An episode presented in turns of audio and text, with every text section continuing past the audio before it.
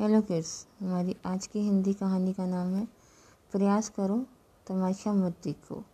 एक गाँव में आग लग गई थी, आग बढ़ती ही जा रही थी और गाँव वाले अपने जान बचाने के लिए इधर उधर भाग रहे थे। एक चिड़िया ने ये दृश्य देखा और अपनी चोंच में पानी भरकर आग बुझाने का प्रयास करने लगी। वो बार बार अपनी चोंच में पानी भरती और आग पर डाल देती। जब गाँव वालों ने चिड़िया को आग पर पानी डालते हुए देखा तो उनमें भी जोश आ गया और बोले कि, अगर ये चिड़िया प्रयास कर रही है तो हम क्यों नहीं कर सकते?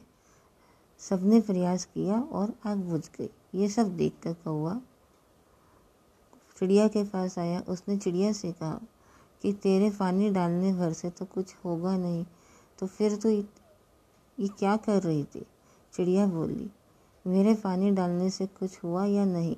लेकिन मुझे गर्व है कि जब भी इस आग की बात होगी तो मेरी गिनती आग बुझाने वालों में होगी, ना कि तेरी तरह तमाशा देखने वालों में होगी। Thank you